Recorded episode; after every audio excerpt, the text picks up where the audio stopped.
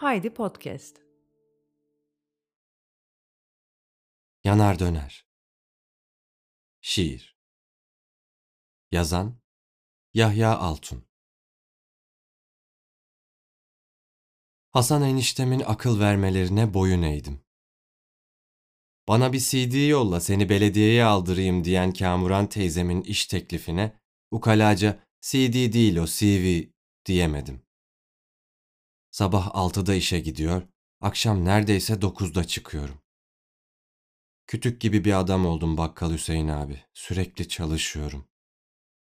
Ne bileyim, belki de belediye iyi fikirdi. Düşünmüyorum öyle 18 yaşımdaki gibi dünya düzenini değiştirmeyi filan. Cebinde parası olan, vasat, sıradan, sürekli somurtan ve evliliği bekleyen bir adam oldum.